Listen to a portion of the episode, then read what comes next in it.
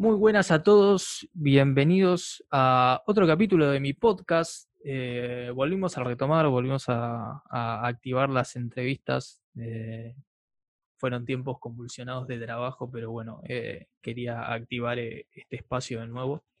Y en el capítulo de hoy, un capítulo que, me gusta mucho y siento que va a ser diferente a lo que, a lo que venía haciendo,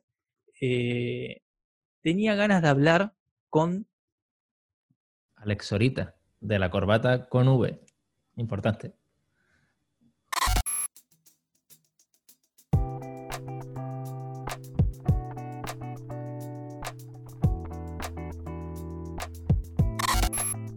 Muy bien, bueno, ahí ya lo escucharon. Eh, Alex, un gran placer poder saludarte, eh, que te hayas tomado el tiempo para estar acá.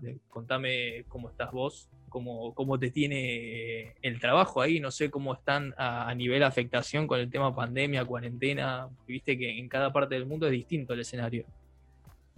Sí, eh, bueno, yo por suerte estoy muy bien, toda la gente de mi alrededor está bien.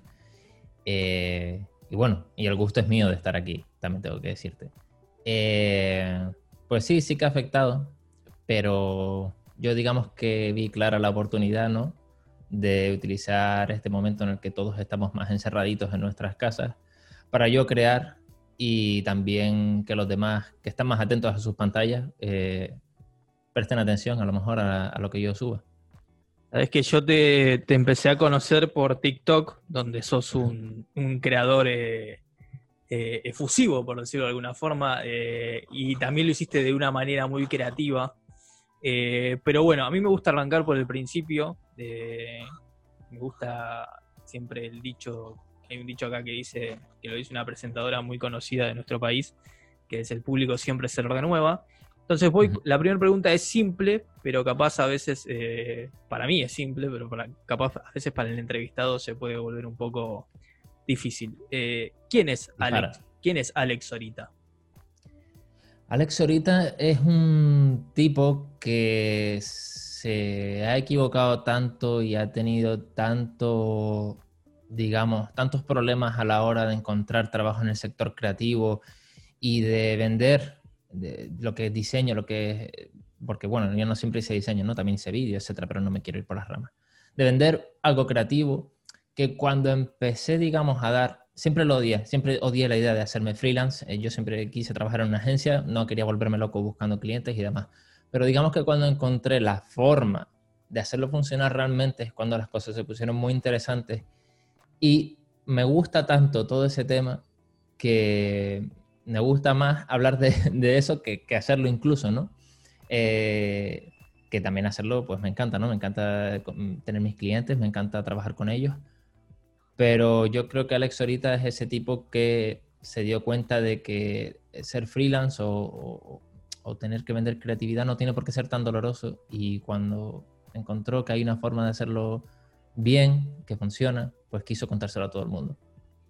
Excelente, está es un es un recurso que, se está viendo mucho, ¿no? Últimamente, sobre todo en este tiempo de pandemia, de, en la parte creativa, ¿no? Siempre hablo de, de, gente compartiendo las herramientas. Que, utilizan a la hora desde la producción de un video, desde la generación de contenido para redes sociales, ¿no? Eh, esa solidaridad con, los colegas, ¿no? Para compartir lo que uno sabe y no guardárselo, que eh, en definitiva no, no sirve de nada, porque tarde o temprano se termina sabiendo.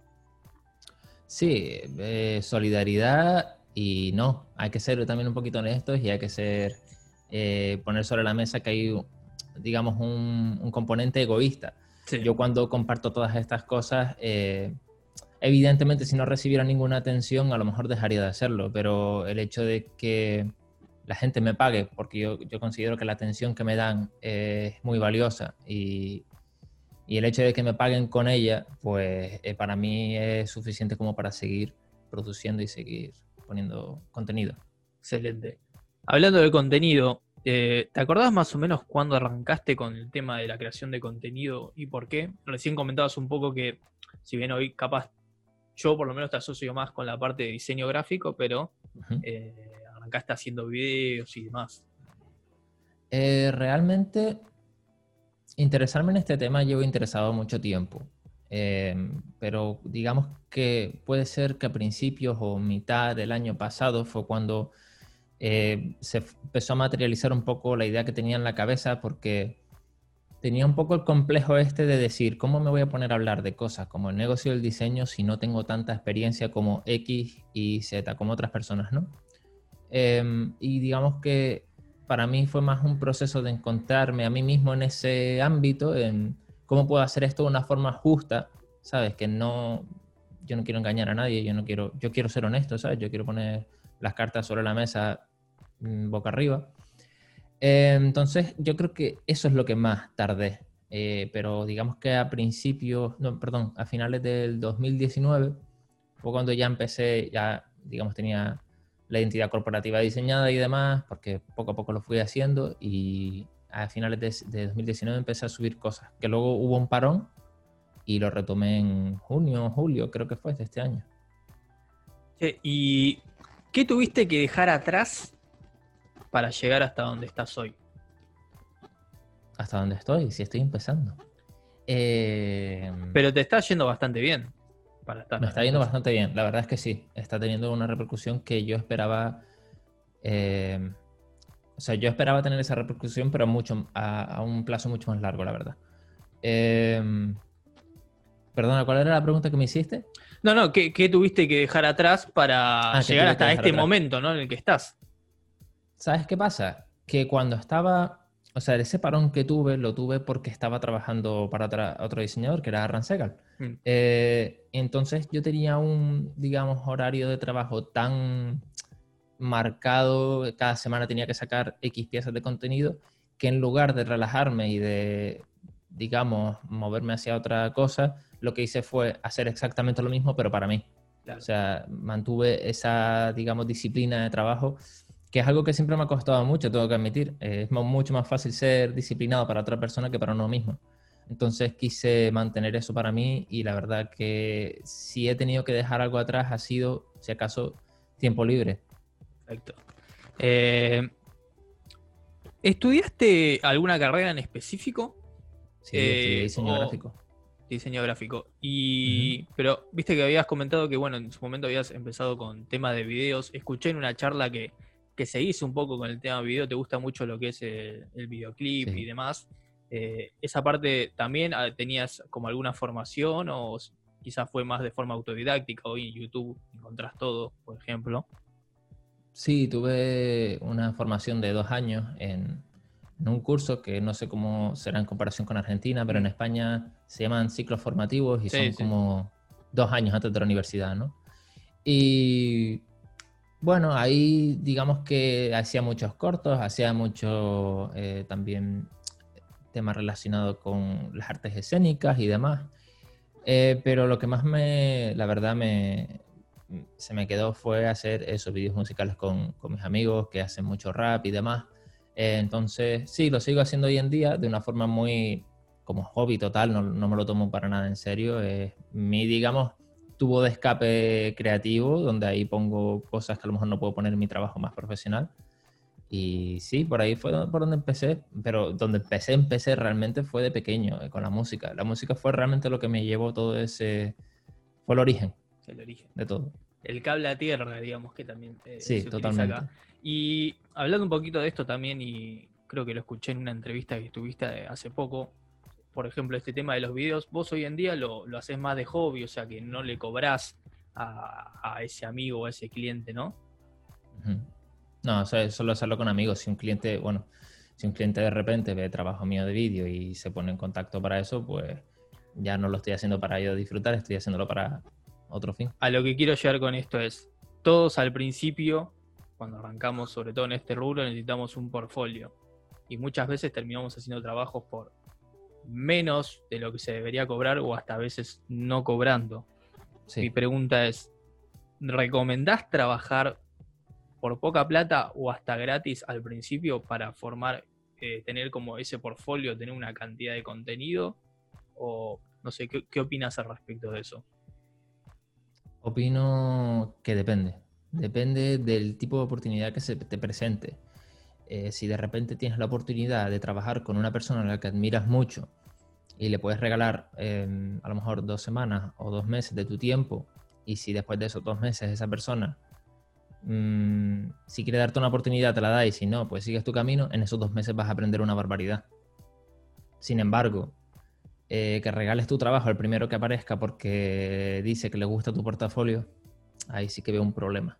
Veo un problema porque en realidad suele pasar que clientes de estos que se quieren aprovechar de los diseñadores o de otros tipos de creativos, lo que hacen es un poco pinchar a su ego, ¿no? Decirle, es que me gusta mucho tu trabajo para que accedan, ¿no?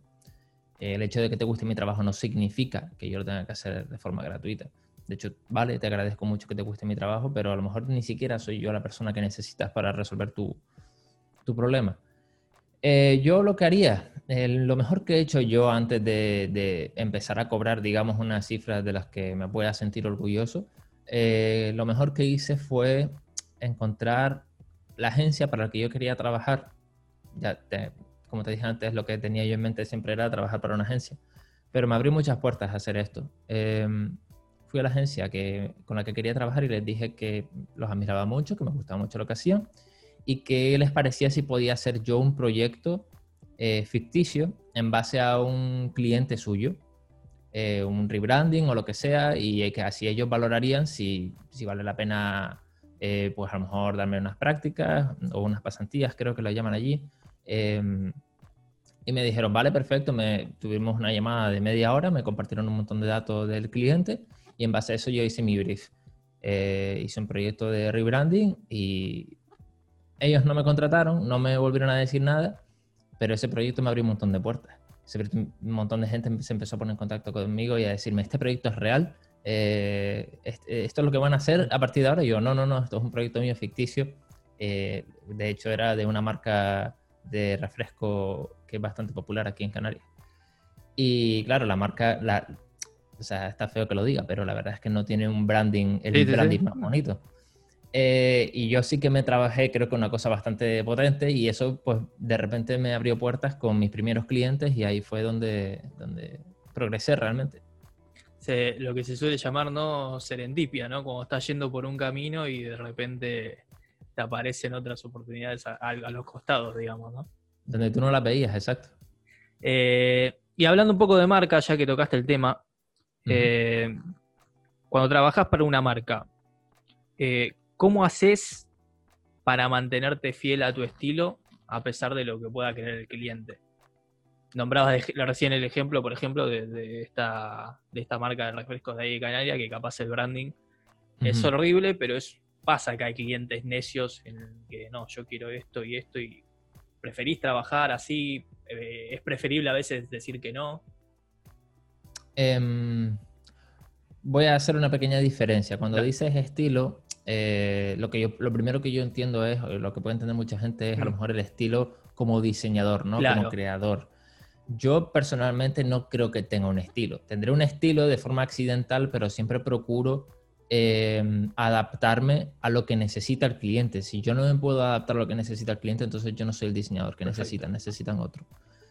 Dicho esto, eh, si lo que quieres decir es que un cliente, lo que tú dices, mm, un cliente testarudo que quiere, no, no, mira, yo quiero que me hagas esto, yo no quiero hacer estrategia, que la estrategia sí que forma parte de mi proceso, forma parte de, para conseguir estas cosas que he conseguido en el pasado, necesitamos hacer estrategia, porque es la forma que yo tengo de trabajar. a mí no se me ocurre ir a, mm, qué sé yo, eh, Howard Shore, que es el compositor de la banda sonora del Señor de los Anillos, y decirle, no, no, no, mira, usted no va a hacer lo que hace siempre, usted va a hacer lo que yo le diga.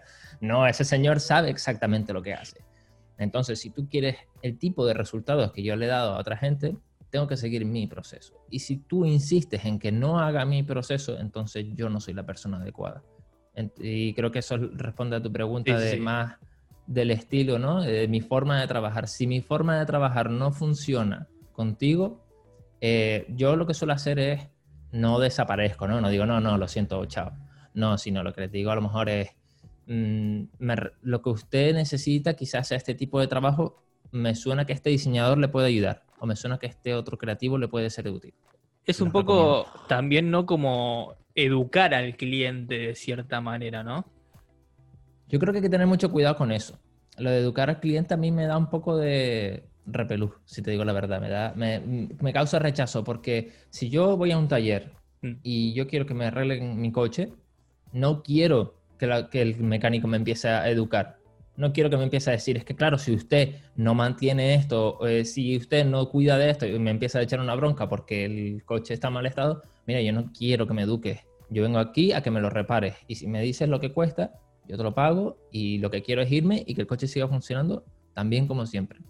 Pues esto pasa un poco lo mismo. Yo no creo que los diseñadores o los creativos tengan que educar al cliente. Hay, clientes que de manera natural son muy curiosos y quieren saber más sobre tu proceso y bueno, de forma amistosa, evidentemente, yo digo, mira, si es como lo hago yo o esto es lo que hago y tal.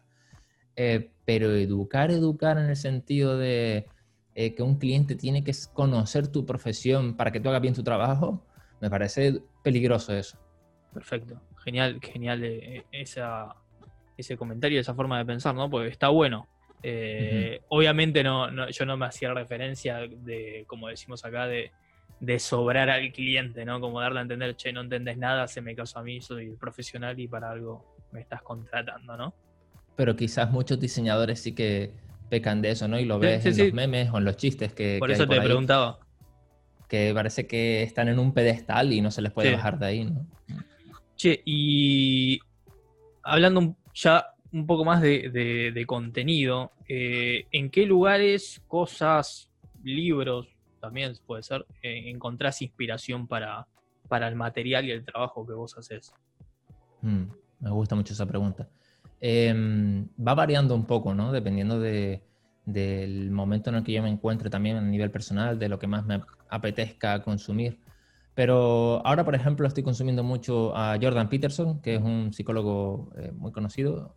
Bueno, a lo mejor estoy metiendo la pata, a lo mejor es un psiquiatra, pero bueno, que es un académico eh, que entra muy en detalle sobre la psique humana y demás. Hace poco hiciste, eh, ¿no? Como un video relacionado con respecto a la psicología en el diseño, si no me equivoco.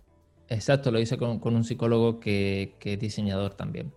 Y mm, me interesa mucho, en general, la política, me interesa muchos aspectos que no tienen nada que ver con el diseño, pero que de repente ves una cosa y, la, la atas y bueno, a mí lo que en realidad, creo que lo demuestra en la corbata, ¿no? Lo que realmente me interesa no es a lo mejor este estilo de diseño, esta tipografía o lo que sea. Lo que me interesa en realidad es un poco todo lo que tiene que ver con el diseño que no es diseño. Claro.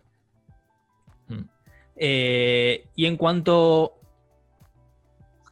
al contenido también hablando, ¿no? Eh, ¿Preferís cantidad o calidad? A veces, viste, menos es más. En este, en este caso, yo prefiero cantidad. Cantidad. Te voy a explicar por qué. Te lo pregunté a propósito porque te he escuchado decirlo y yo capaz, yo soy más de, la calidad, pero obviamente respeto, pero me gustaría saber el, por qué. Yo también pensaba así. Y resulta que cuando yo empecé a trabajar con Ran Segal, por ejemplo, eh, tenía mm, metas bastante em, ambiciosas, ¿no? De crear mucho contenido a la semana y demás, y te das cuenta de que cuando tienes que crear tantas cosas a la semana, no le puedes dedicar más de X tiempo a cada cosa, o de em, no centrarte en aquellas cosas que para ti a lo mejor son importantes, pero que a la hora de la verdad, a la, a la gente que te escucha o a la que te oye, que te, perdón, que te ve o que te lee, no es tan importante. Eh, qué sé yo, que el texto esté perfectamente alineado, que la imagen sea espectacular. Quizás no sea lo más importante, quizás lo más importante es el contenido y la idea que quieres transmitir, en lugar de que se quede sin transmitir a la hora o al día correspondiente, porque tú tienes un complejo de, tienes una inseguridad a lo mejor a la hora de presentarlo.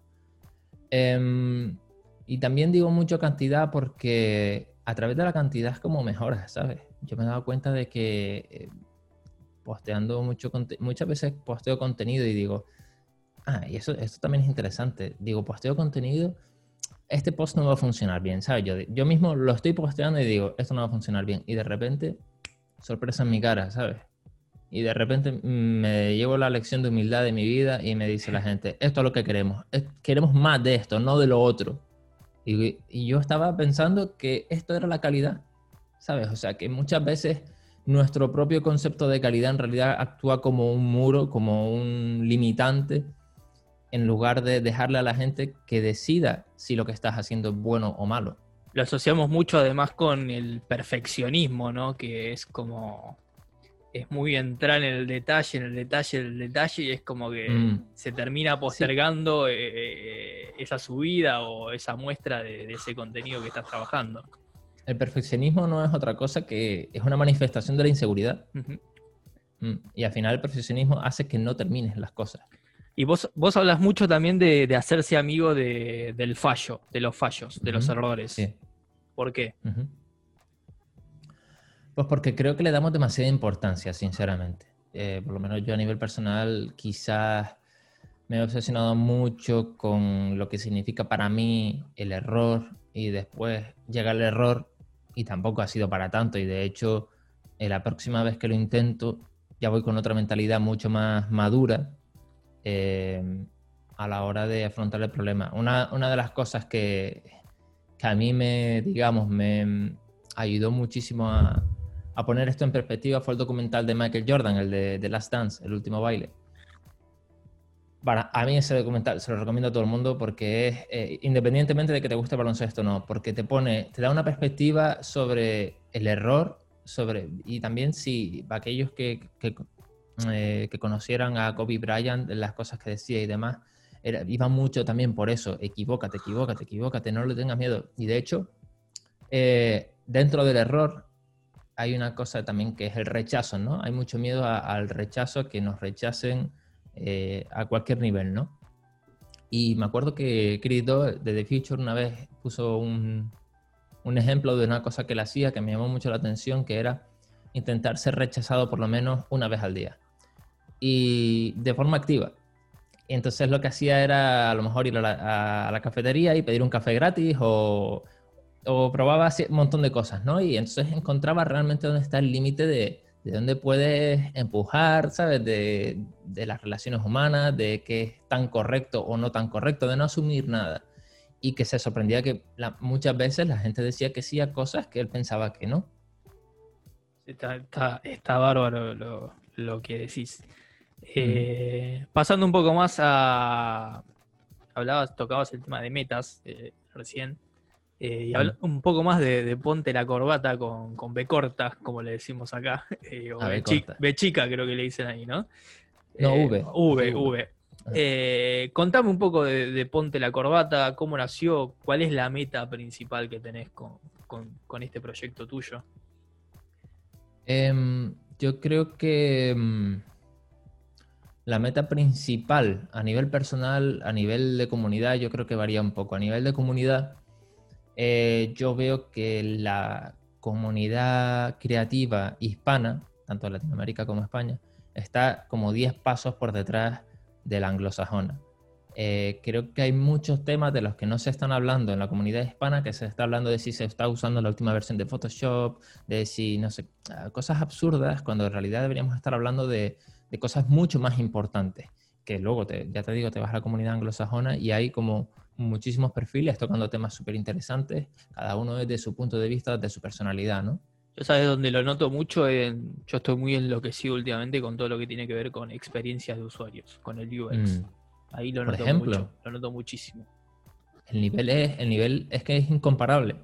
Entonces creo que, que en la comunidad hispana tenemos un montón de cosas muy valiosas que no, la, no tienen eh, la, la comunidad anglosajona. Muchas de ellas muchas de ellas, perdona que voy a asegurarme de que no se me apague la cámara. Muchas de ellas, eh, sobre todo, vienen a raíz de, la individualidad, no individualidad, perdón, sino de la em, identidad que tienen los distintos países latinoamericanos, ¿no? O ya no países, regiones. Em, ese tipo de variedad cultural, por ejemplo, no la goza Estados Unidos. Bueno, Estados Unidos puede que la goce, pero países como Australia, países como eh, Reino Unido, sí, tienen multiculturalidad, por supuesto. Pero mm, no sé, es como que, por ejemplo, un pakistaní viviendo en Reino Unido o un latino viviendo en Estados Unidos, el pakistaní sigue siendo pakistaní y el latino sigue siendo latino. En cambio aquí todos tenemos un, creo que un caldo de cultivo muy interesante que no estamos terminando de explotar y precisamente porque nos estamos perdiendo en debates absurdos y nos estamos, eh, no estamos poniendo el énfasis que deberíamos estar poniendo en, temas de negocio, de, lo que tú has dicho, por ejemplo, de UX eh, y de cosas que son mucho más importantes. Sí, perdemos eh, energía en, detalles que, que no deberíamos ponerle tanta atención, ¿no? Sí, yo vi, yo vi ese hueco clarísimo, ¿sabes? Es como todos los perfiles de diseño que sigo, que me parecen buenos, que realmente buenos, tipo marco creativo, por ejemplo, eh, buenísimo, ¿no? Es indiscutible el, valor del, canal de ese hombre. sin embargo, no habla de estos temas. Y alguien em, que...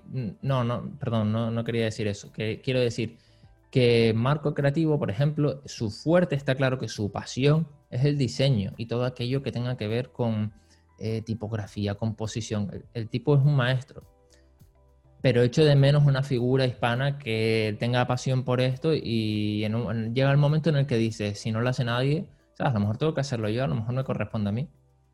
Y está, perfecto y, lo abordas muy bien, déjame decírtelo ya que, tengo la oportunidad. Eh, quisiera hablar un, poco de, creatividad. Eh, y voy con una pregunta bastante directa. Eh, ¿Existe el proceso creativo o las ideas caen del cielo?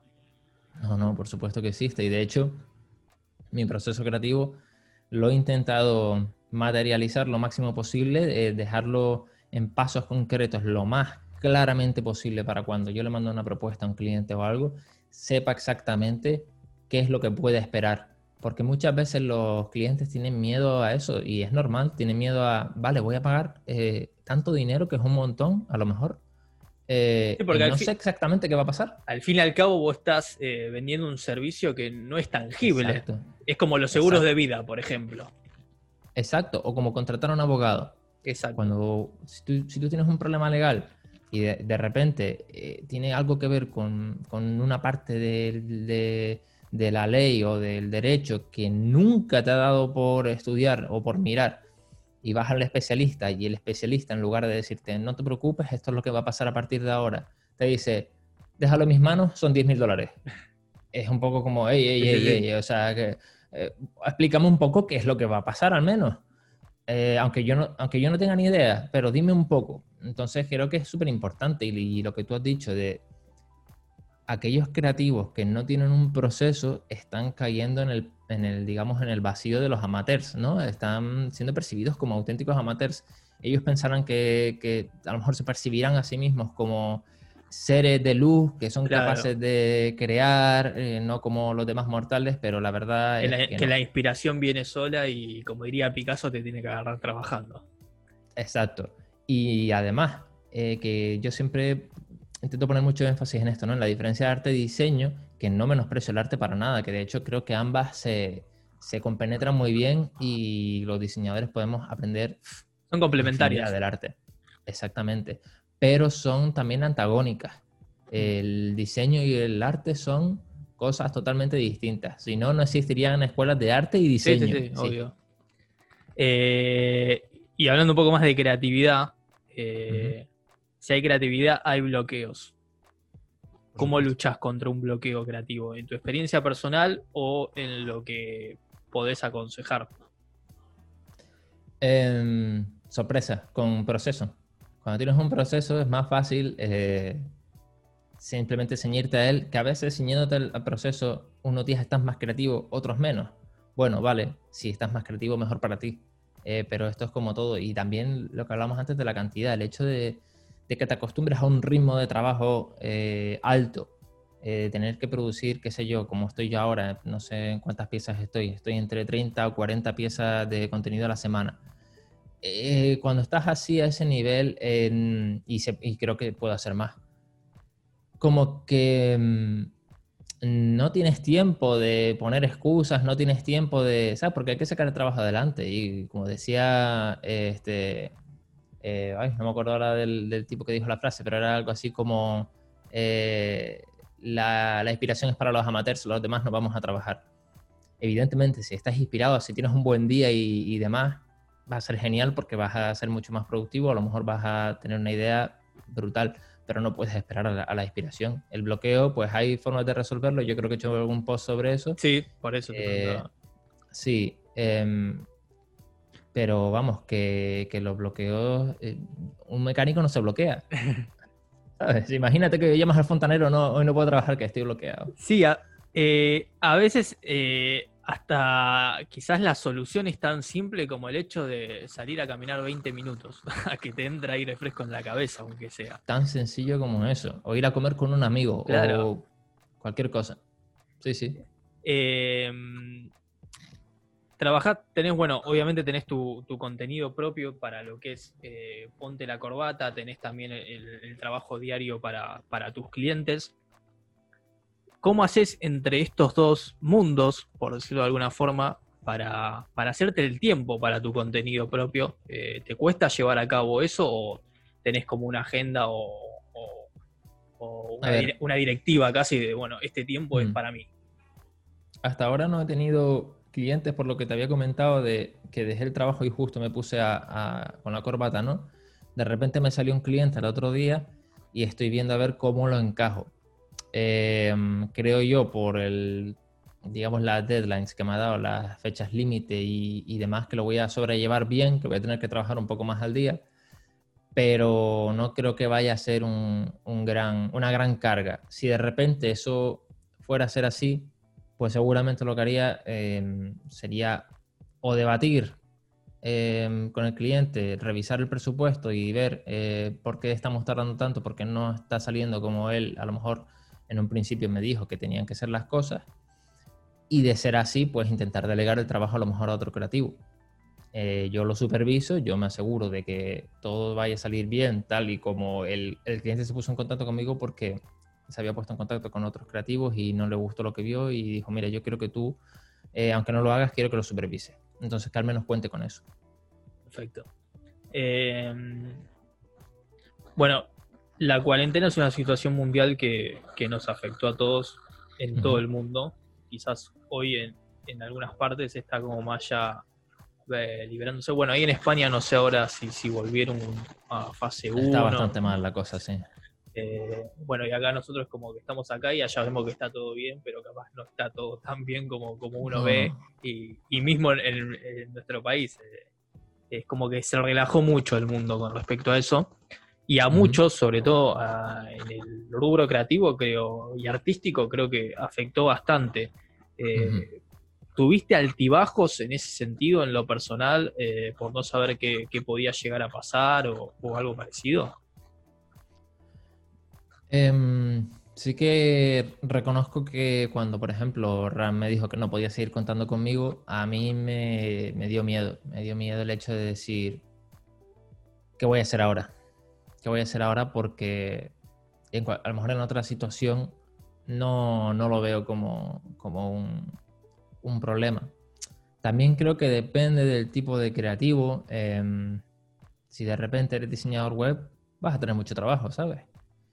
Si de repente te dedicas más a las artes escénicas, eh, como le pasa a la gente que, que la conozco, pues ahí vas a sufrir. Y esto es cuestión de adaptación, de supervivencia y, y la verdad es que a mí en lo personal eh, sí tuve mi momento de crisis, por llamarlo así, de, de, decir no sé qué va a pasar, pero ahora mismo, digamos, con lo que estoy encaminando con la corbata, creo yo que es una idea a, prueba de, coronavirus por ahora.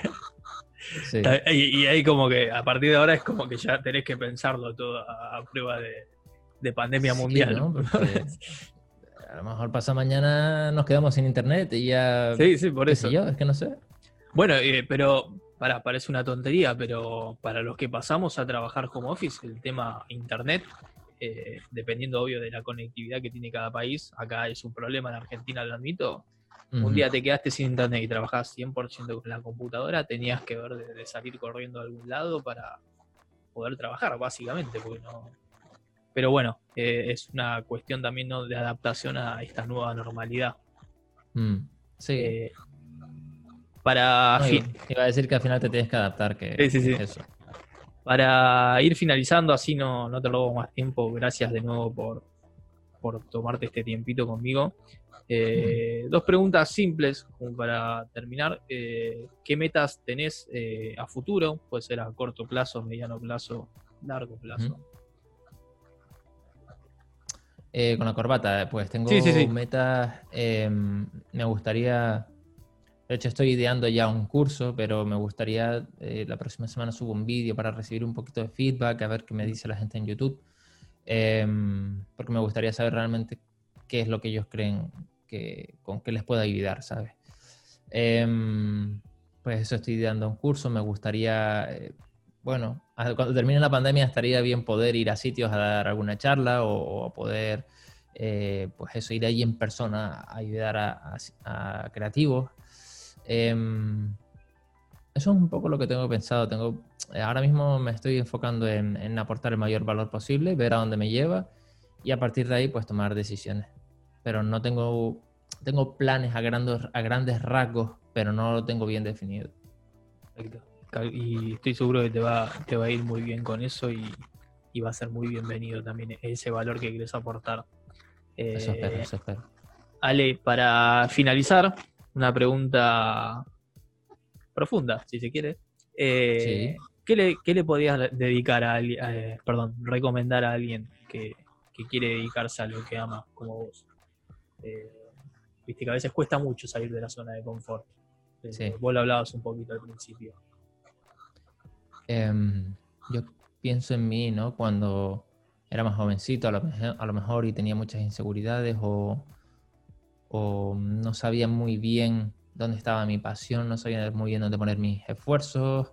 Siempre, siempre busqué un poco eh, por recomendación de tus padres o de la sociedad, no sé, lo que daba dinero. Y al final em, te llevas la sorpresa de que a lo mejor lo que da dinero no te gusta. Em, yo lo que recomendaría es que más que enfocarte en qué estás haciendo o en cómo lo estás haciendo, simplemente hazlo. Hazlo. Haz algo, lo que sea, pero camina. Camina hacia adelante, que a lo mejor no has dado todavía con tu camino, pero si no te mueves, nunca vas a dar con él. Muévete. Es lo único que, puedo, que, si pienso yo así en retrospectiva, me habría gustado caminar más, por así decirlo. Y equivocarse, ¿no? Como decís vos. Sí, no tener miedo a eso. Mm. Eh, Ale, me, encantó charlar con vos, me encantó. Eh, para mí sos un exponente creativo excelente y aparte es como la primera charla que pudo traspasar las fronteras, que era un poquito la idea de, a la hora de retomar estos podcasts. Eh, espero que la hayas pasado bien, te hayas sentido cómodo y bueno, de, mi parte acá en Argentina para eh, a disposición tuya para lo que necesites cuando, cuando sea. Nada, lo mismo digo Lucio y si me quiere volver a invitar, estaré encantado porque me encanta tener conversaciones así. Eh, no, no me cabe ninguna duda de que va a haber algún reencuentro seguramente. Eh, gracias nuevamente, eh, espero que le hayan pasado bien. Para recordarle antes a la gente por dónde te pueden seguir, las redes sociales, tu canal de YouTube. Pues estoy en casi todos lados, creo. Es como ponte la corbata con V o V chica, como le dices tú. Con V corta. Y, O V corta. Y normalmente donde posteo de forma nativa es en, Instagram, en YouTube y en TikTok. Eh, ahí es donde van a encontrar el, contenido que primero postee va a estar ahí. Y TikTok lo, recomiendo bastante, porque aparte lo mostrás de una forma como el loop perfecto, ¿no? Porque arrancás por, como por el final, vuelvo a arrancar y, arranca en sincro perfecto. Eso me, me voló la cabeza. Sí, tuve esa idea. Tuve esa idea un día, vi que funcionó bien, que la gente que lo comentaba, digo, bueno, pues nada, intentaré que sea mi firma. Me, parece estupendo. Bueno, Ale, de mm. nuevo, muchas gracias y y a los que nos están escuchando, bueno, mi consejo, síganlo. Eh, y pueden escuchar este podcast, acuérdense, por Spotify y lo pueden ver también por YouTube si quieren. Eh, así que bueno, nada, vale. Mil gracias y muchos éxitos en lo que queda del año y los proyectos que tengas. Igualmente, Lucio. Un abrazo. un abrazo a todos y gracias por de nuevo por acompañarme en este capítulo de Tenías ganas de hablar. Muchas gracias.